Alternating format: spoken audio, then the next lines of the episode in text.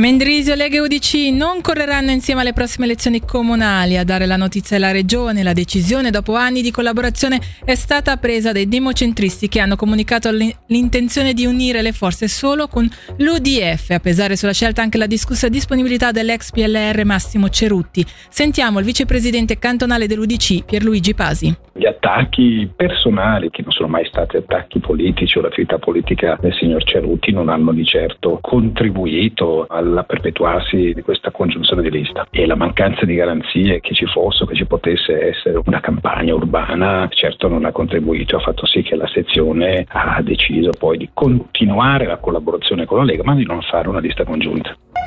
Moghegno, il 62enne che sabato sera avrebbe sparato a una 58enne ferendola al culmine di un'accesa discussione, dovrebbe rimanere in carcere almeno fino alla fine di gennaio, lo riferisce la RSI.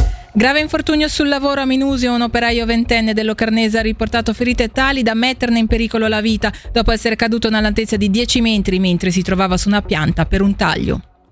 Presunti abusi sessuali nella Chiesa sono state archiviate le accuse di dissimulazione mosse nei confronti del vescovo di Losanna, Ginevra e Friburgo Charles Morerod e di altri esponenti del clero elvetico, tra cui l'attuale amministratore apostolico della diocesi di Lugano, Alain de Remy.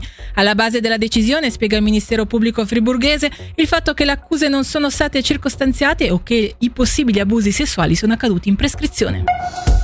Parcheggi pubblici a Locarno per il municipio reintrodurre le due ore gratuite sul mezzogiorno è al momento una soluzione impraticabile. Per risolvere però almeno in parte i disagi ci sono novità in vista dal 2024. Sentiamole del capo di Castero Davide Giovannacci. Se pensiamo che è stato prolungato l'orario di pagamento dalle 7 del mattino alle 7 di sera, è possibile prolungare anche il pagamento a 12 ore. Fino a poco tempo fa era solo di 10 ore. Poi in zona San Martino Solduno abbiamo ampliato la zona blu per tutti i residenti esercenti e abbiamo anche in programma con gli esercenti di rivedere quello che sono le tasse del suolo pubblico con una riduzione. Andiamo incontro un po' alle richieste che hanno avuto visto che abbiamo creato qualche problema, anche se il problema sembra che si sta un po' ridimensionando. Dopo un primo periodo di applicazione delle nuove fasce orarie di pagamento dei parcheggi a Locarno, non è detto che si possa tornare indietro. Sì, in effetti stiamo valutando quali sono i pro e i contro. Se dovessimo vedere che sono più le contrarietà, vedremo di, di rivedere un attimo, però appunto al momento non mi sembra che ci siano queste grosse criticità. Una nuova direzione per il nuovo polo congressuale Campo Marzio di Lugano. Ieri il Consiglio Comunale ha approvato la proposta della Commissione Pianificazione del Territorio che ora comporterà la revoca della variante accettata dal Parlamento cittadino nel 2017. La nuova soluzione vuole che prima di studiare il finanziamento del progetto il comparto venga pianificato considerando possibilità che vadano oltre il partenariato pubblico-privato. Sentiamo la consigliera comunale e correlatrice della proposta Testa Prati.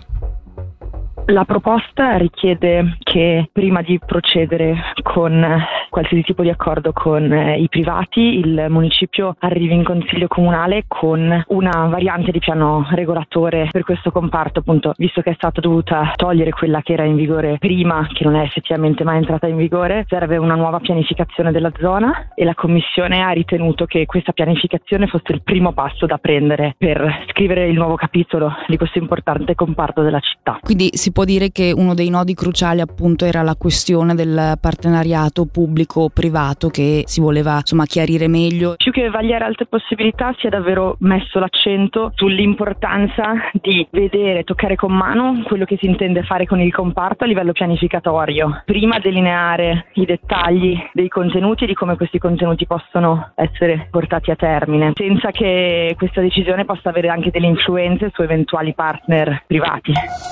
Il Consiglio di Stato viene sollecitato dall'interrogazione dei deputati del Partito Comunista in Gran Consiglio a dare risposte in merito alla mozione E for She contro la violenza sulle donne e lavorare con gli uomini.